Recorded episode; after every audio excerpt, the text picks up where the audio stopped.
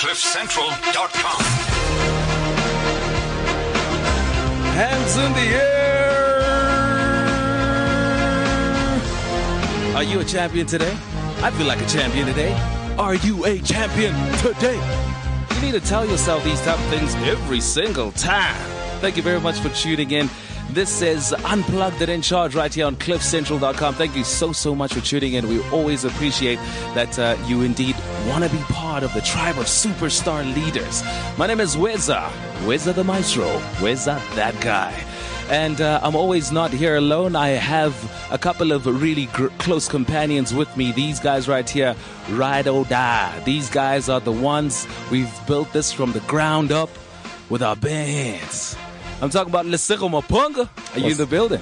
Uh, uh, I'm 100%. How are you doing? I'm great, man. I'm fantastic. Chill, chill, chill, chill, chill. And uh, of course, we also have to have the ever so talented Mr. Von the Everything. What's happening, brother?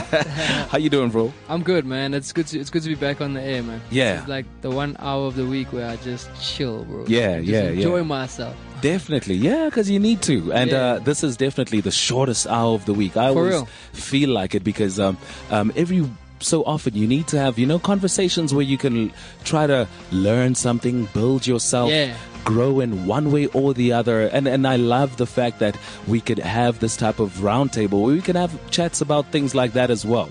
And of course, uh, we we've got a tribe of superstar leaders who listen to the show religiously, and that's a great thing. You know, guys who are also trying to grow and and and and we, you know the type of people we bring on. It's always to try and make sure we can learn Yeah. something as young people and Being uh, I part of the movement. Yeah, being part of the movement, and um, and that's pretty much what we always try to do. You know, um, I'd like to share something I learned today. Uh, let's actually try to do that. Um, have you guys learned anything special this week? Maybe something that was rather profound, and you thought, hmm, this is actually something I could take with me on the journey to life, or, maybe you would like to share it right now. I learned something. I'll, I'll start first. yeah, so. yeah.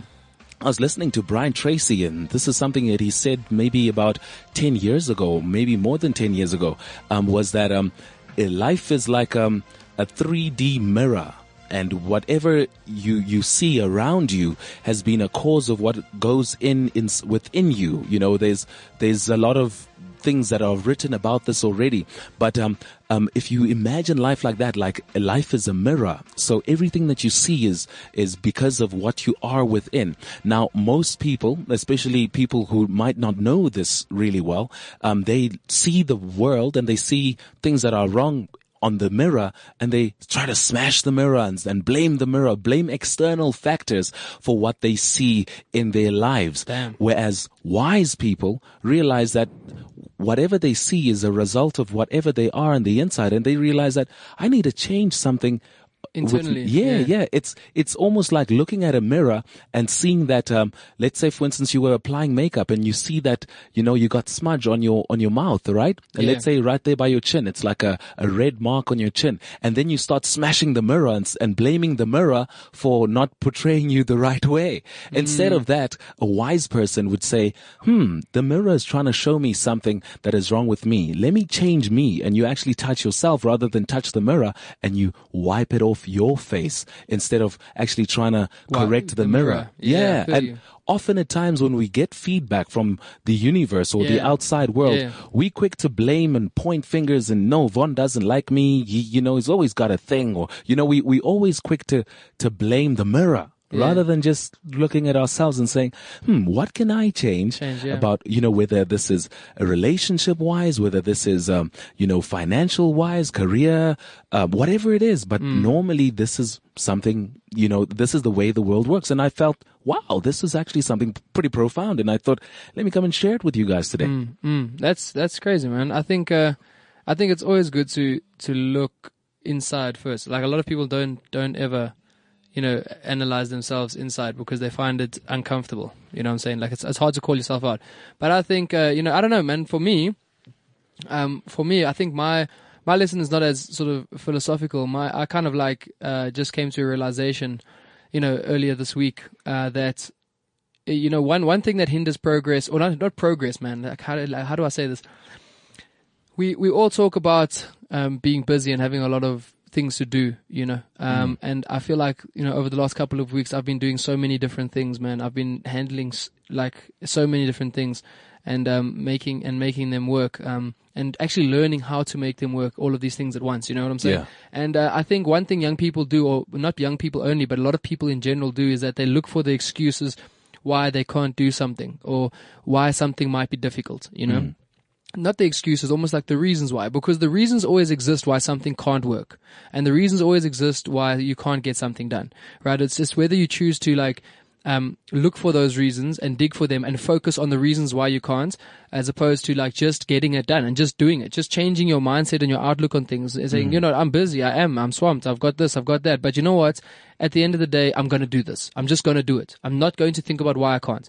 And just getting into that space where you, where you, you- you're living in a space where you just got this mindset where I'm just going to get shit done. You know, you, you, you end up taking a lot of leaps forward. Yeah. Um, as opposed to like, as opposed to frustrating yourself, talking talking to yourself about how you're not going to get it done and how there is no time and how X, Y, and Z. You know what I mean? It's just about changing your outlook on that thing. So I've been I've been working on doing that, and uh, yeah, it, it it kind of in you know the, the I think the inverse effect of changing your mindset to that space is that it just motivates you. It's just like you know you're your own cheerleader, and you're just like, hey man, let's just let's just get this thing done, bro. Let's and let's, it's, work. It's very important to be your own cheerleader. It's it's interesting that you say that because a lot of us normally want cheers from outside, but we Yeah. fail to be our own cheerleaders, and, Yeah. and that's sometimes more important than the cheers you're going to get from outside because Yeah. the the the uh, the crowd doesn't actually roll as loud as it roars in your mind. eh? Like you imagined this huge Yeah. applause when you score the try, and then when you score it, it's like like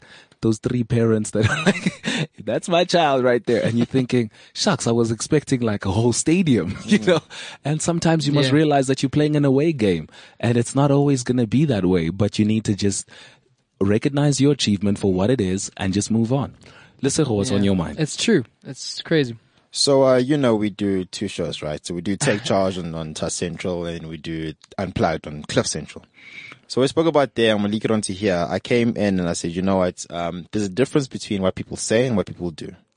So you don't judge a tree by the fruit it talks about, you judge a tree by the fruit it bears. And I'll give you an example. So the whole gender roles thing, you know? Do you want to be an independent woman, etc., etc., or do you still want the man to provide? And you know, whose job is who?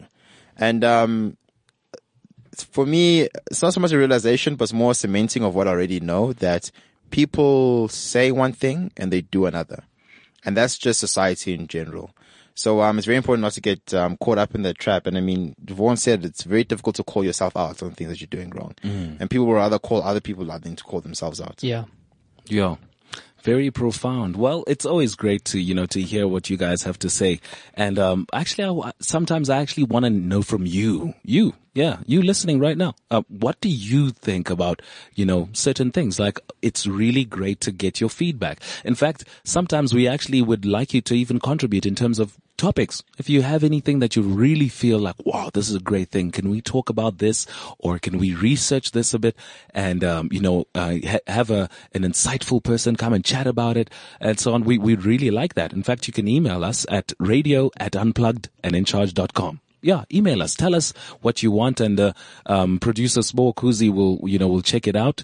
And um, if it's really great, we will make sure we get a proper person in. We have a chat about the things that are really concerning you right now, because that's what we want to do. We want to create a platform where we can digest and converse around things that you know, things that are relevant to to us at, at this stage in our lives. Cool. So, um, we're about to get some guests in right now. These guys right here are, int- actually answering an important question for us. This is going to be pretty interesting. Um, uh, producer Sbo, what do we have on the lineup for today? Yo, it's gonna be a very interesting show today. Mm-hmm. Um, we've gonna we're gonna have uh, guests. Uh, we're actually having one of one of young people that are in South Africa that are actually doing it very great for themselves. Yeah. within the music industry. Uh-huh. Uh, his name go, he goes by the name of Maraza. Yeah. uh, and yeah, Yeah, nacabanga mina wina lutu. Exactly. That gentleman. Okay. Exactly. So he's Yeah, going to yeah. be in the show to tell us a bit about uh, more about what he's all about. I mean, he's he's actually uh, making a lot of young people go crazy. Mm. And then the, the other second half of the show, we're going to also have guests, which um, Yeah, we're gonna have some um, really big people, right? Maraza looks Exactly. so, Maraza looks a bit like JR though. As Really?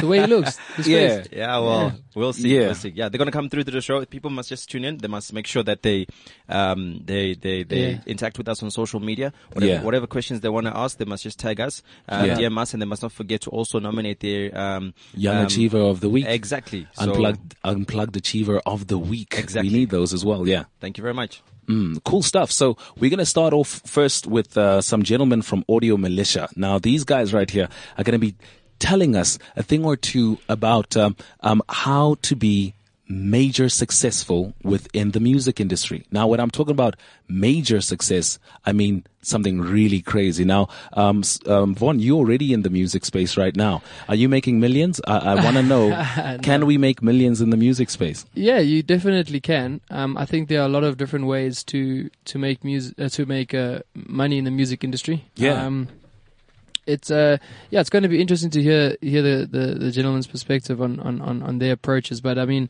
yeah, man, uh, that's the that's the aim. I think in any kind of business you go into. Uh, Yeah. and it's just about how you approach it and how you navigate the industry because the Yeah. industry is really cutthroat. It's really difficult. It's challenging. There's a lot of loopholes. There's a lot of um, you got to build right relationships and you got to have the right people around you if you really want to make good good money out of the out of the industry. So uh, yeah, it's possible. Um, we just got to figure out the the right way. Cool. So it's two ways to make millions in the music industry. Let's find out. I've got some two gentlemen right here. I'm hoping they're millionaires by now. And if they're not, they're going to tell us exactly how far they are. Maybe they're like two rand short of being a millionaires if they're not already millionaires. These guys are the, um, if I'm not mistaken, the CEOs or directors. What's the right term? Well, um, my title at work is executive producer. Executive producer. I want to say it with that, you know, that voiceover like voice. that. Do it again. Executive producer. Love it. All right, cool. We got an executive producer and a Um, I guess you could consider me like the ECD, Executive Creative Director. But executive creative director. yeah, I, I just write music. That's all I do, man. Yeah. At All the end of the right. day. Gentlemen, you represent Audio Militia. Correct. Yeah, cool. I mean, let's get to know you first. I mean, you haven't even introduced yourselves. Just tell us who you are, how you grew up, and uh, and then tell us a bit about Audio Militia. Cool. man. My name's Paul. Um, I'm, as I said, the head composer at Audio Militia. Yeah.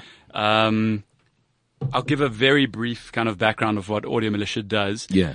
Our main focus is original composition for um, TV commercials, radio commercials, games, um, anything that requires music. That's kind of our business. Yeah. and we compose music from scratch. Wow. You know, so a client will come to us and say, "Listen, we've made this game, and we really want um, like an energetic piece of music or whatever to complement the, the what's going on on screen," and then we'll actually compose that music from scratch. Oh, cool. To complement that, so. Pretty interesting. Okay. Um, okay. So that's that's that's Paul right there, Yes. and then we zoom into to Nick. To Nick. Yeah. Yeah. So my name's Nick. Like I said, I'm the executive producer. I'll give you a little bit of background about myself. Um, I uh, went to National School of Arts, and um, there I actually did art, uh, fine art. Um, and then I discovered that I really liked music because Kurt Cobain arrived and uh, and he kind of like infiltrated every inch of me and um, music kind of took over.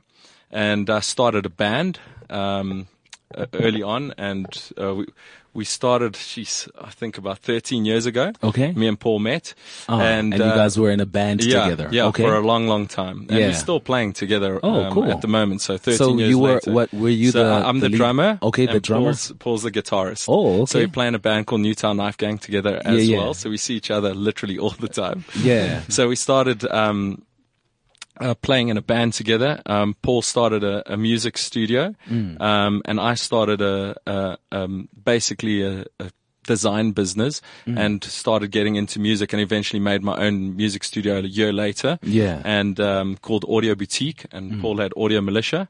And then we pretty much uh, came together a couple of years later. We used to pitch against each other, which was quite Oh, hilarious. interesting. Uh, yeah, me and Paul didn't have any problems with it, but Craig, uh, uh, Paul's business partner, uh, and Uh-huh. now my business partner, had a, little bit of an issue with it because Yeah. we're all mates, and he didn't like it at all. Wow. And uh, we decided to join forces, and and uh, kept both businesses and grew it from there. Yeah. Okay. This is pretty interesting because Yeah. you guys started off playing music. You were the drummer and, um, um, Paul, you were the guitarist. Guitarist. You guys were just jamming. You were friends. You were just chilling. And then you decided, Hey, let me start a business. At what age were you at this time? Um, I must have been about 22 at the time. You're 22 years old and you're saying, okay, let me start a business. Mm-hmm. Okay. Let me go into business for myself instead of going after, you know, a, a normal occupation, just like every other, you know, um, person that is musically inclined or even creatively inclined. Most of the guys try to find a big corporate and just mm. sink in there. And you decided, hey, let me, you know, grab the bull by the horns and mm. let me make my own. Yeah, totally. I mean, it was always a case of, of thinking how we could make money writing music. Yeah. And it's not easy in this, in this country, as Yeah. you guys mentioned, um, initially, you know, unless you're, um, you know, in a genre of music that is really popular and you've got a really big fan base. It's, it's hard. I mean, we, we write music for a rock band, Newtown Knife Gang, you know, and it's really, really hard to sustain yourself of that. And the goal was just to find out how we could make money in music, you know. So Yeah. we um, explored different avenues, and composition for TV commercials and mixing for TV commercials was was one of those avenues. And we just discovered very quickly that being the people who we are, very driven and very passionate, if we compose and create a, a great product and at the same time give great service, we'll we'll acquire clients who are like, you know, will stick with us for life. Yeah, absolutely. I think I think the the commercial side of it, like the the advertising space, the movie space, the series, and those those type of things, um, is where you know big big big money lies. Uh, and having and it's, it's a very it's very uh, an important thing you mentioned there is like the 360 offering is is being able to compose the music, maybe write the melody.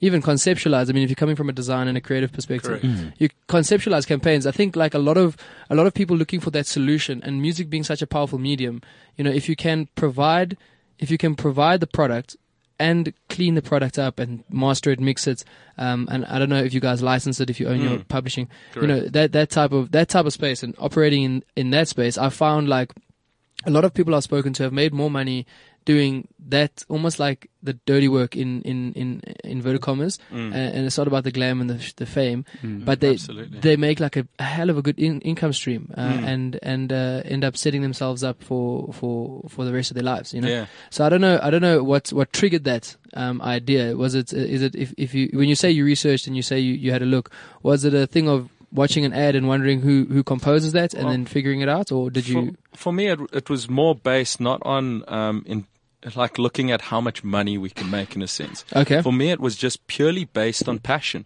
That was it. I love making music. I love being in a band. That was Amazing. it. There's nothing else. Um, so I, I think you've got to approach it in that way. What's driving you? Why are you doing this? You'll be successful doing whatever you want. I truly believe that. You just got to be passionate, driven, diligent, um, and be honest and have some integrity. There's a lot of people that will come in and undercut and do all these things. So we've we've also taken a position to educate people that come into our industry. Um, I mean, at the moment, uh, like we we've gone from strength to strength. So we started with two guys um, having one studio, pretty much.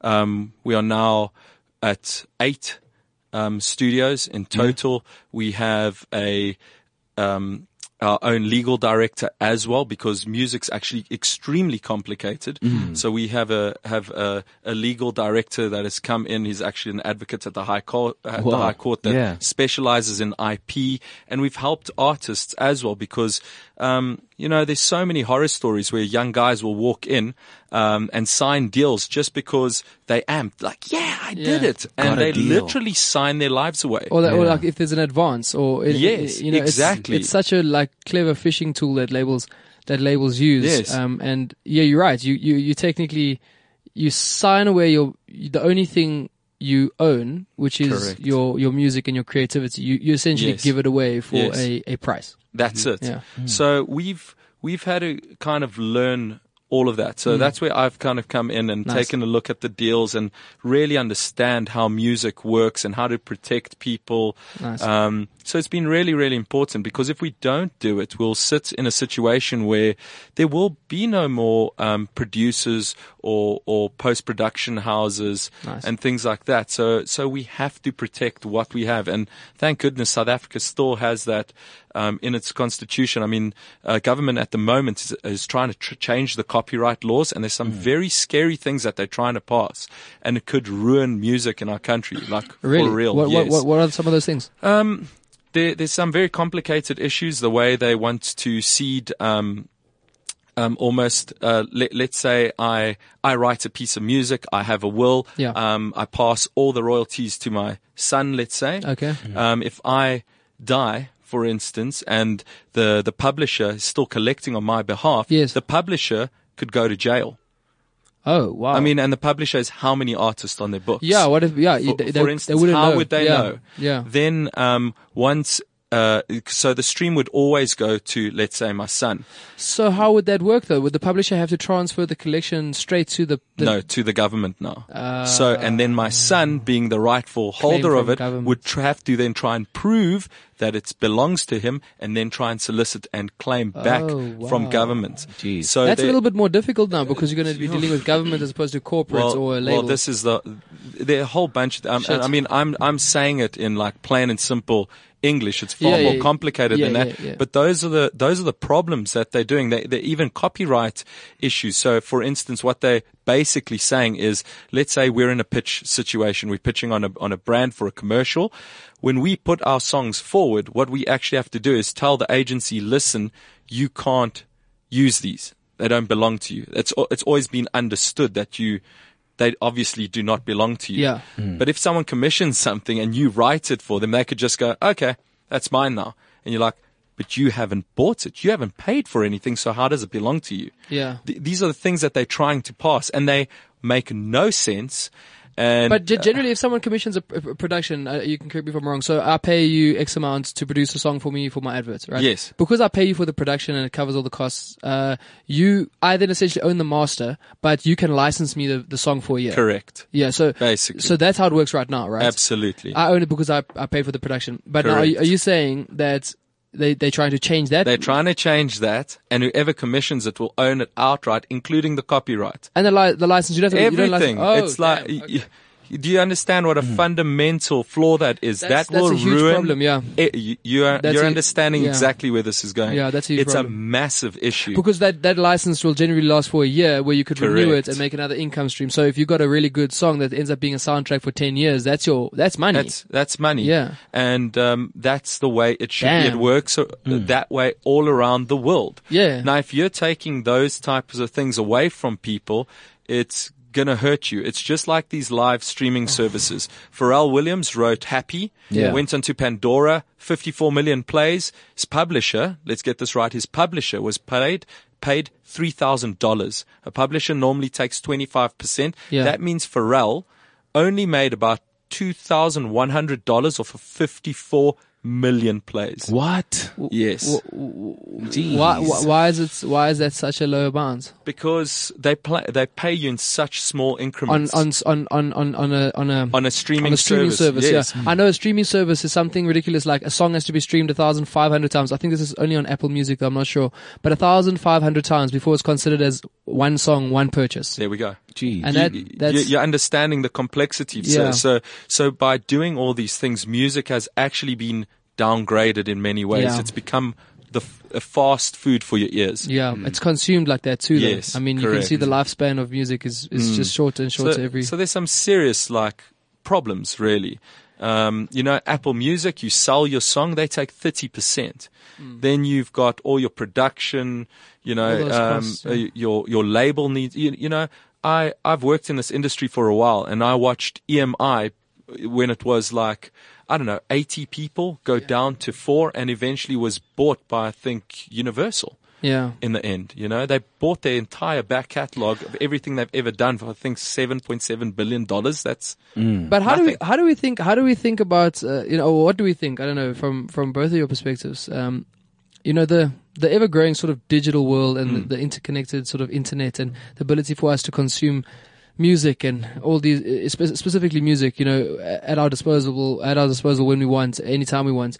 How how do you think that now affects the way labels in their uh, traditional sense operate? Because uh, in in my mind I see it as a almost a dying model. Yeah, I- I- it's really difficult, and it's so sad because, um, you know, labels were put in place, and I kind of saw them like part bank, part advertising agency, where they'll hmm. find great talent and give them the money and be able to market them properly, and you know, put out something amazing. Um, that model's changed drastically, and it actually started changing about 10 years ago. And what they're doing um, is you're getting almost these music agencies that are signing people to 360 deals.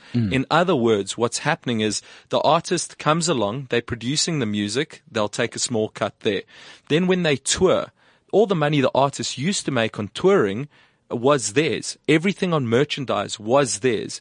Now all the syncing, all the merchandise, yeah. their name, everything is tied into one deal Yeah. because otherwise, and there is a place for record labels. Mm. They're very, very important because they actually protect people as well. Mm. So that's really, really important to, to understand. Yeah. But that's the only way they're basically able to survive. It's it, it's it, it really is it really is crazy. And and you being so like a writer of music, do, do you feel that there's a element of um, how do how do I put this? I, I don't, I don't want to sound like I'm being because I, I understand the importance of every sort of role play in the music industry. But do you feel that being a creative, being a writer, being you know someone that creates something out of nothing, that you know signing a 360 or signing to a label is a, is is a somewhat, somewhat of a cop out, somewhat of a um I'm, uh, you know, giving up something which I own. I, I don't know, which is very sentimental. I know as a creative, like, you know, things like that are very sentimental. And, you know, I don't know the influence that a label sometimes has on the outcome of certain projects and, and, and, and, and, and songs. Can it, can it be something that, uh, that an artist would, uh, you know, uh, feel like? I, th- I think it depends on the artist, you know. Um, for instance, um, Nick and myself from the beginning have always done everything.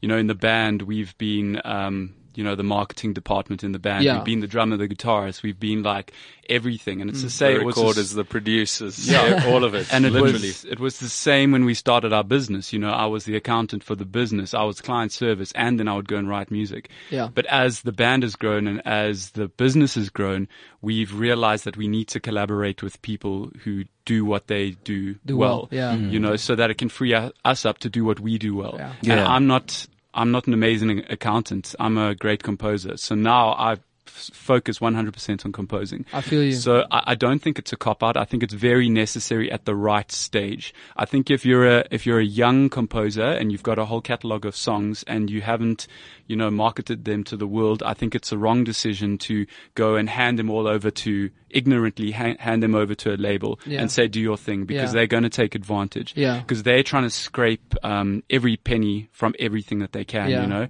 And unfortunately, a lot of young guys do get taken advantage of. Yeah. And I think you've just got to be smart. And the more the more you can do yourself, the better. Because as you do more yourself, you learn. Yeah. You learn more about the industry, and then you move on. I think that's what that's what I was just going to sort of uh, close off with is that I think in this space, if you really want to make money and become millionaires in the music industry, you've got to try and own as much of your product and as much as your process as possible. So if you're able to set yourself up in terms of uh, owning publishing, owning X, Y, and Z, but having strategic relationships like with a specific company that can do your collection or your administration, Absolutely. like a distribution well deal, said. like you know, if you if you can position yourself where you have these strategic relationships based on percentage splits that you still own the majority of, you kind of put yourself in a position to succeed. It's it's when you put yourself, and I've seen it happen to artists often, is when they when it's flipped around and they do get that dodgy deal and that bad um, package or whatever it may be, even though it looked good initially, they end up hating what they do because they don't they can't feed themselves with it, and it just becomes a very sad yeah. creative drain, you know. So I think, yeah, I think I, what I've learned from you guys is is to kind of own as much as you possibly can and do as much as you possibly can in house, mm. and then make these strategic sort of relationships, right? Yeah, correct. I mean, there's like Paul said, there's there's so many. It's so complicated. You really do need a good team. For mm. instance, it took us three years to try and find the right publisher. Three years it took That's us. That's crazy. Yeah. Um, and we did it within the three years because we understood that a publisher could still collect three years back. Yeah. Um, Yeah. So we literally interviewed and, and went and met so, so many people. And we ended up finding an, a, an amazing um, team, you know, that, that back us and believe in us. And I mean, we approached it in a very professional manner. Um, we said to him, what do you need from us exactly? And Every we time, yeah, yeah. executed it, Yeah. given them a format that they've actually used for other composers now. Nice. Because that's the way we are. Nice. Um, and we said, sure, go for it. Educate people. Yeah. Mm. You know, you're stronger together. We're, we're in this industry and what we, what we are definitely not trying to do is there's a pie that's only so big. Um, what we're trying to do is make the pie bigger. Yeah, I was about to say you, people. you try to grow the category and not not just the market that you mm. operate in. That's Just it. The because idea that's of growing just the selfish. category. And what Yeah. you'll end up doing is once that pie is gone, there is nothing else. Yeah. So you've got to make enough Yeah. for everyone. You've got to educate people. If the industry get it out lives, we all we we all grow. Yeah, Absolutely. You know what I mean? Yeah, probably just um, coming back to the uh, to the business side of Yes. things, um, and maybe looking at it in a in a general approach. Let's say, for instance, I have a business. It, it might not be exactly your business, but um, because you started a business at at young ages as friends and grew and grew and, and even competed at at a certain a- stage, and now you guys are together. There are certain things that you might have learned, and and one of the things, um, probably the first thing that you've already mentioned is that um, your the quality of your business and how fast you grow is primarily determined by the quality of people you let in through the front door, the type of people that you allow to come and work with you. That's very important. And then the next thing is.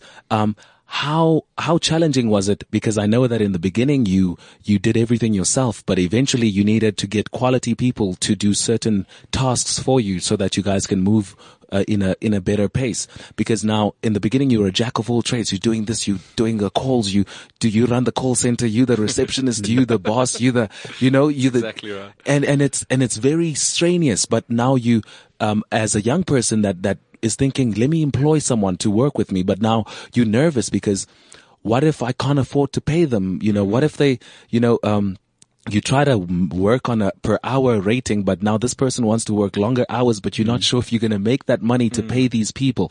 Now, let's go through that process. I want to know, um, when is it the right time to add a new member onto the team, um, so that you, you can, you know, and how do you know when, um, you will be able to afford them? Do you, do you say, I'm sure if, if this month we, if this month we push, we will make some money and I'll be able to pay you. But if we don't push, then I won't be able to pay you. So, or, or do you first wait until you're making so much money that you are able to pay someone and then you say, okay, cool, come in. I do have the money to pay you. But, but isn't it a challenge? Because when are you going to get to that stage if you're running slower because you're doing everything on your own? Yeah, that's a really, really good question. Um, I mean, I'll tell you my take on it. Yeah. My take's quite simple. Um, you've got to be realistic about what's coming in. Yeah. We've kind of given ourselves a rule that we need at least enough money in the bank to float our business for three months, at least. Um, when you're there, you've got a bit of a, a, a cushion. Okay, so that's that's one of the things that I would advise. The second thing is when someone comes into the business and you're thinking of it, and you're a small shop, what we've realized is bring someone in that adds value. That's a massive point. Someone must come in and better what you do. If I look at Paul, um, you know, at some point I was composing music, but I look at Paul and he complimented me in every single way. I needed someone that had the strength um, to be able to push through some of the harder briefs and understand it and and kind of put out what people wanted in a sense. Paul needed someone like me that could interface with the clients, that was more, more business minded and so on. Um, Craig, who's our other business partner, is, is very technical in a sense. Yeah. So, so, and very trend driven. So he'll come in and say, guys, we need this, this plugin. It's like the best thing I've ever seen. It's going to Yeah. change everything. Ah, you know, and we're like, okay, dude, let's take a look at it. So everyone's serving a, a, a purpose and, you know, we kind of accent each other. Um, and drive each other in a, in a different way. So I would think whoever comes in must add value. I mean, the way we always viewed it is don't grow the business just for the sake of growing the business. If we can keep it small Yeah. then keep it small, you know, and only when the demand is great enough that we're going like, guys, we're, we're almost like splitting at the seams here. We need someone to come and fill a position and fill a role and add value, like Nick says. Then it's the right time to actually start bringing people in, you know, because Yeah. otherwise you can end up, end up in a position where like you say, you, you're going like, wow, I've got this guy, I'm paying him a salary, but he's sitting around for half the day doing nothing, you know? Yeah. So we're, we're very, very, um, particular when it comes to hiring people. I mean, they go through a very str- stringent, um, hiring process. They sit with, uh, um, the director, they, the directors then they come and sit with the producers and then they sit with the whole team, you know, and culture is a very, very big thing for us. So when we hire people, it's not only about, um, the quality of their, their skills, you know, can you write a song or can you f- fulfill this purpose? You have to be a team player and you have to fit into our very unique culture. Yeah. And we're a, we're a young company, young bunch of people and we, we're very unique, you know, and not many people kind of fit into that culture. So it's important for us to get the right person and the right person for, for, for the job as in like composing or doing what they have to do and fitting in with the culture, you know. Yeah. Wow. Gentlemen, thank you very much. We've learned quite a lot from you guys. And, uh, I mean, you guys should come here more often, man. Yeah, We awesome. We'd love it. Yeah, yeah. There's always something to learn. And these guys, as I told you, are the uh, the owners of Audio Militia. Can I call you owners? Yeah, sure. Owners is fine. Okay, cool. yeah, and um, uh, you guys are growing really well. There's an, a new studio coming up pretty soon. You guys Yeah. are building. You're expanding. It's really great and inspiring. Started at 22. You guys saying you how how long's it been now? 13 years. Y- Well, we've known each other um, 13 years, so we've been Yeah. playing in a band. Paul started a, little younger on his kind of quest. Yeah. I started when I was 26. Okay. So it's been nine years for me, and I think about 10 years for Paul Yeah. in, Yeah, in so the music industry. 10 years in the game, Yeah. you still, I mean, like 20, uh, 32 right now. You're Hmm. turning 32 pretty soon. And it's just been amazing. It's great, guys. Yeah, it's, it's, you. it's inspiring. And I think, um, it, it asks, it, it makes us ask the question, what are you doing with your friends? You know, are you guys starting a business? Are you guys, you know, what, what are you doing with your friends? Look at the squad around you and, and, uh, see if they're ambitious Hmm. as these gentlemen are ambitious. And who knows, you might just be sitting here with a suit like this gentleman right here. Thank you so, so much, gentlemen. Thanks for And, having uh, us. until next time, sharp, sharp. Cheers. This is CliffCentral.com. Flash. Yeah. Ispilio. sekufike ezami zithi kabi kabi sidla ichankura fani nami ama bloody lani uhambi ngapho usuyaphambuka phela wazi isikhule esingena next not knowing what to eat the next day you're a cheese boy a titty boy budli voke never pussy next spray awungeke oh you ain't shit but a mascot. Man, I keep it real, I pull the mask out. Got a nigga who's a fat ass guy, cause he's starting all your pretty baddies. He telling me this in the valley. Oh, bet you pinky, and I love the cocoa, and Bergie Fresh is bringing. This is actually Umseti, always got the swag, right? So these bitches never act right. They just wanna give it to my nigga. I just heard it saying, fuck the red light, oh god, and he's wearing a red top to the event. No, tell him we write a different kind of flow. They send their ratchet asses to the door for now I'm a Congo. Yeah, mina jela yena no no. Yena cabanga mina wamba loto. Mina tata yena yisomboko. Tell yena ngale sopo. Eh, ndoda yena fogo. Flags, get it fogo. Yeah. Ay. Hey, flags. Hey, live effects. It's like Ice. It's even a, what? going in one man pen man. One man pen man. wow. So we're here with Maraza. Good to be here. Yeah, yeah, yeah. Yeah. Bacabanga ukuthi wini lotho mfana. I did, but that's not their business. oh, okay, okay. Now this was an energetic start. Yeah, man. Super fantastic. Dope intro, man. Thank you so much, bro. um, hashtag you need to see Maraza live. My, my, my live performances. Are lit. Actually, yeah. I, you know, I'd like to think so. Yeah, Yeah. At the risk That's of dope. sounding cocky. Yeah. All right. But you, yeah, I mean, if you, You can't sell something to people when you're not sure of it. Yeah, but you've been So- doing this for a long time, bro. Yeah, You've man. been- Some you've been you've been pushing for a long time. It's been a minute. I, I, I was at um, a meeting today with, with a big major record label, and they're like, "You need to bring out your day ones, you know, for for your day one fans at the listening session." I'm like, my day one fans are pensioners; they're not going. That's how long I've been doing this for so long, you know. But Yeah, um, yeah. yeah. this is officially my tenth year. I mean, I, I, Wow. I, I was on radio for the first time in 2006. Yeah. But you know, I feel like this is Yeah, for me, you know, emotionally, spiritually, as far as the energy and creativity, it feels like my first year. you know what I'm saying? yeah. Because Yeah. I, I was, So- I became, I went into the mainstream Yeah. when I started rapping. Yeah. You know, so I didn't have a run up to that. Yeah. So I feel like my run up was to a certain degree in the public eye. yeah. Yeah. I feel you, but it's, it's almost like it's a it's a it's a rejuvenated you. It's like a new you. It's a new space. It's a new it's, it's Yeah, a new yeah, day. So like that's why it feels like it's your first it's your first year. Like Yeah, but it's yeah, crazy when people will say like oh like Maraza like on the come up or like Maraza on the but it's like yo bro I've been pushing like you've been Yeah, doing this thing yeah. like you've you been what I'm out saying? there yeah. And So I, I, it, apparently it takes, sorry to cut you, apparently Nah. it takes like, uh, 10 years to make an artist. You Yeah. know? Mm. And that's where I'm at now. I remember the first time I heard Riky Rick, which was in 05 or 07, he had a DVD out. Mm. With like some stuff that he had done in the US and whatnot or wherever. Sure. And I, I know he had been traveling and he had been doing it for quite a while. Mm. And you know, Riky Rick blew up about, I'd say, safely say two years ago to True. last year. Yeah, know? yeah. So yeah, it, it makes perfect sense. I mean, for me, I feel like people are about to get the best version of Maraza they've ever heard. You know, That's those dope. who think they know me from back then actually don't. And you know, it, what it creates is a problem where people say, "Yeah, but you've gone quiet. What are why mm. did you leave? I'm like, yo, I never left. Do you know how difficult it is to be in this game? Yeah. You know, I came in way too early, you know, mm. I think. But I mean, God is great. And, you know, here I am rejuvenated and there's new kids now.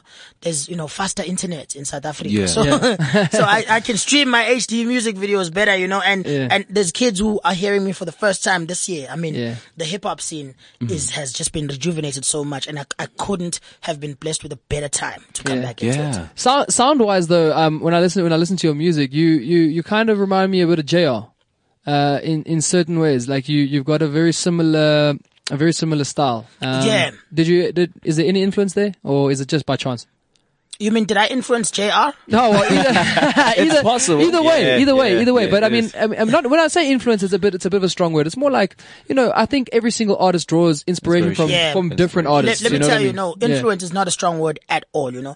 Apart from me and JR both being very short and squeaky voiced, um, we're also big fans of, of music. Yeah, yeah, I yeah. am, I am a JR fan. Yeah. You know, obviously, I don't know if you know about the whole thing that's been going on recently with his song, 4-4 and my song, like the kids are saying, you know, he, he bit my style or he bit from my style. Oh, in the part where you guys talk, it breaks, and there's like a little part. There's a, there's a very similar. There was a very similar vibe. There, Yeah, in the part yeah. where I talk and Ye- breaks, yeah, and same then as- he has yeah, that part yeah, as well. Uh, yeah. But I am a fan of JR, and yes, there is influence. You know what I'm saying? Hmm. I mean, um, I'm a big fan of South African music, man. I consider my album like this year one of the most South African and one of the most African sounding hip hop albums that's going to come That's out. dope. So obviously, you cannot say you're a rapper in 2016 and you are not influenced in some way by Skwatta Kamp, JR, Teargas. Um, you know, uh, uh, Abozola, Some legendary and those people. proverbs Yeah. and pro. You know what I'm saying? Yeah. So yeah, yeah, yeah. I'm- I mean, I started listening to JR a long time ago, and he's.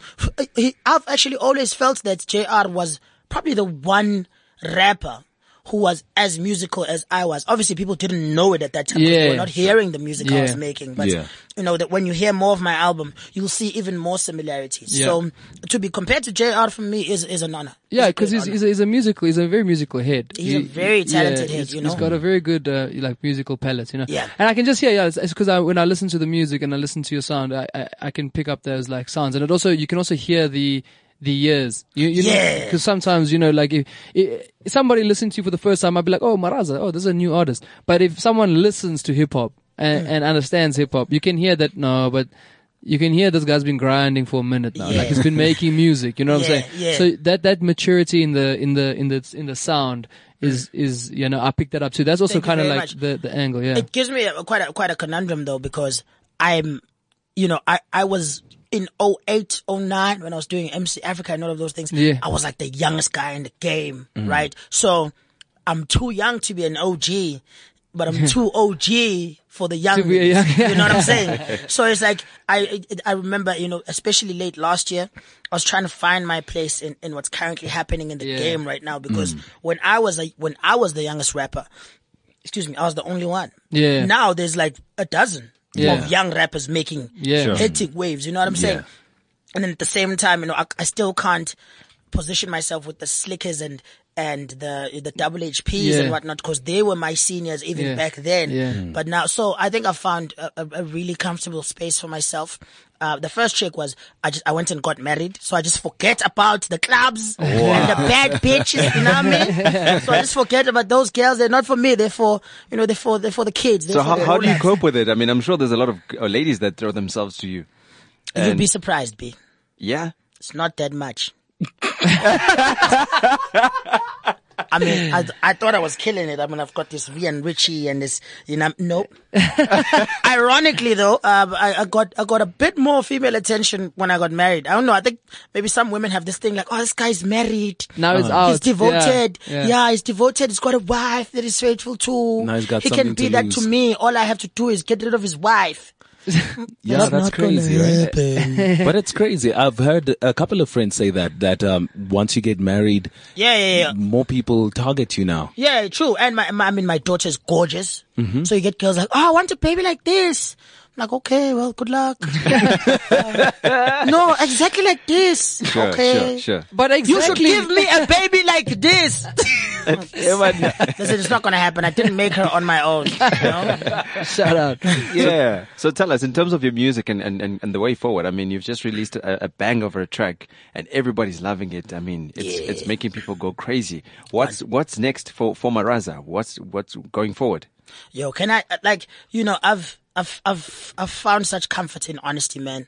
You know, it's so easy. It's much easier to keep up when you when you don't remember what lies you told. Yeah. on, on the last. That's true. You know, and I'm just I'm fucking happy. You know Yeah. what I'm saying? Yeah. Um, more than anything, um, I, I remember last night I just I, I did a verse and I was like, um, I, I didn't need the 10k I got from Major League.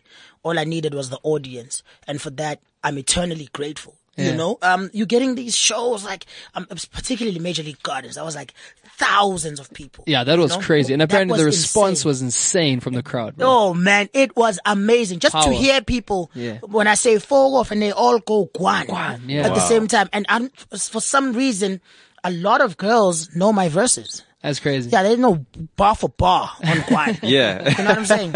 And it still doesn't translate into funny business, so I'm Sure, thankful. sure. Um, but I'm really, really happy to be here, man. More than anything, I just want to release more music. I want to release the, the, the music that shows the diversity of Maraza because as much as Guan is a huge record, it is, Guan doesn't define me as an artist. And I think you'll find that more of my music takes longer to get used to, but once you're hooked on it, you know, it, it lasts with you longer because that's the music I grew up on. You know, I grew up on singles that, that climbed for four months, six months, then became huge for a year, then went back down, you know, and not now where music is so, it's got such a shorter shelf life. But, f- you know, for me being here, I really want to revolutionize uh, the stories we tell. I really want to revolutionize the music we make. And by music, I mean sonically. I mean, yeah, I mean in terms of what you put in the music and what you put in the video and what you put in your message in the interviews. You Yeah. know, um, I have to carry the things that I talk about. You know, Yeah. I, I, I can't say things in my music that I'd be uncomfortable answering when you ask me. Yeah. You know, Yeah. but also live performance. I've got this concert performance I call the one man band man, Mm-hmm. where it's me on stage with uh what three three keyboards, drum machine, loop recorders, about three different microphones, and I literally compose, produce, and make music by myself on stage live. What and rap Yeah. So- so- sing, rap from scratch. from scratch. Oh, that's crazy. Wow. Yeah, I call it the one man band man, and and I think I'm the first rapper to do it in in the world. Yeah, definitely in the world. Yeah. I've, there's some of my idols who do it. We all gather draw Yeah. inspiration from somewhere. Yeah. Some of my idols do it in pop music, and I, I, I really want to to reinvent the performance wheel in South Africa. I really That's want fire. to create my own lane where it's not just it's not a listening session. You know, Yeah. if I'm just going to be in front of you reciting word for word, you may as well slip on your headphones and listen to the song. Yeah. I want to create experiences. Yeah. You know, You want to add a little bit more to to the live element, so it's Yeah. like it's an entire experience. It's like, an entire experience. What, what, what's dope is like what I, what I like about that is it also shows like you see like for me, hip hop as a culture is like let's rap. You know what I'm saying? Let's let's make music. Yeah. Let's let's let's rap. Like if if if, if we say if, if if you can stand on stage, make a beat and rap like right there. Dog, that's hip hop. Like same as same as if someone just drops a beat and says, "Yo, rap," and and you In. rap like yeah. rap. You know what I'm saying? Not Like, this thing of, nah, ah, can you give me a slower, well, for what? You know what I'm saying? Like let's let's move. Let's let's. What do we should do it before the show ends? Put on a beat I've never heard, okay? and I'm gonna rap. you, Okay. you know what I'm saying? So that that culture is what we got to. That's culture is what we got to bring Yeah. back. Yeah. Real hip hop, real hip hop, real real real real African vibe. You know? what I'm saying? yeah. And I'm so glad you, you said that's what real hip hop is because I don't, You know, p- people will be like, yo, man, Young Thug is not real hip hop. But, you know, at some point, um, the conscious rappers were frowned upon. Yeah. Because hip hop didn't start conscious. Nah. Yeah, at some point, the conscious rappers were like, ah, you guys are conscious. Yeah. Why are you talking about these problems? Yeah. People came to the club to forget the problems. Now you are exporting their problems to the club, you know? And so I think we should let it evolve, man. We should Yeah. let it evolve. But at the same time, what would be real hip hop is if you can drop a beat for Young Thug at any moment and, And you can, can rap. rap. about anything, that's hip hop. That's it. Hip hop has many faces. That's, exactly. That's the thing. Cool And stuff. Well, mine is oh- not one of the most handsome, but neither, neither is his. I'm, you know? For sure. Well, off air, we're going to be rapping with Maraza right here to this very beat. Thank you so, so much for listening. This has been Unplugged and In Charge right here on CliffCentral.com. Until next time, have a great one. CliffCentral.com.